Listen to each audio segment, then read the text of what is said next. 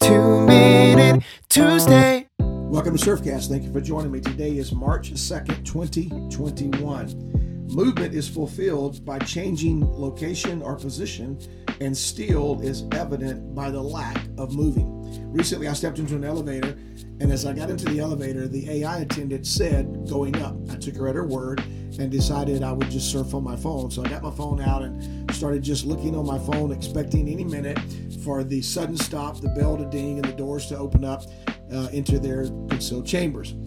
Well, it took a little bit longer to get to the next floor than I anticipated. So as I was sitting there waiting and continued to surf on my phone, I realized that we hadn't moved. And I looked up and the control buttons, they were still dark. Nothing had been illuminated, even though the AI attendant said that we're going up. What happened? Why was this happening to me? Well, quite honestly, and now a little bit embarrassed to say so, uh, the reality is I failed to push the number two button. But the artificial intelligence told me that we were going up, but we didn't go anywhere.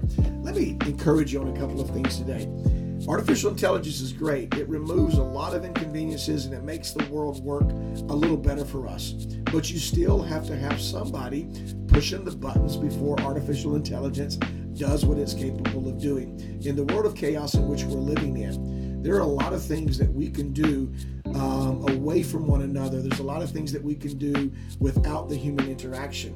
But human interaction is still critical and it is important. I laugh at this all the time because the generation that I work with usually would prefer to text or send an email than they had to pick up a telephone and actually audibly talk with someone or listen to them talking to them.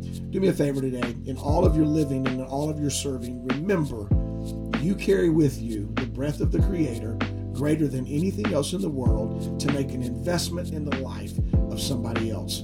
Push the buttons you need to help other people to ascend to where they need to go. Have a great day.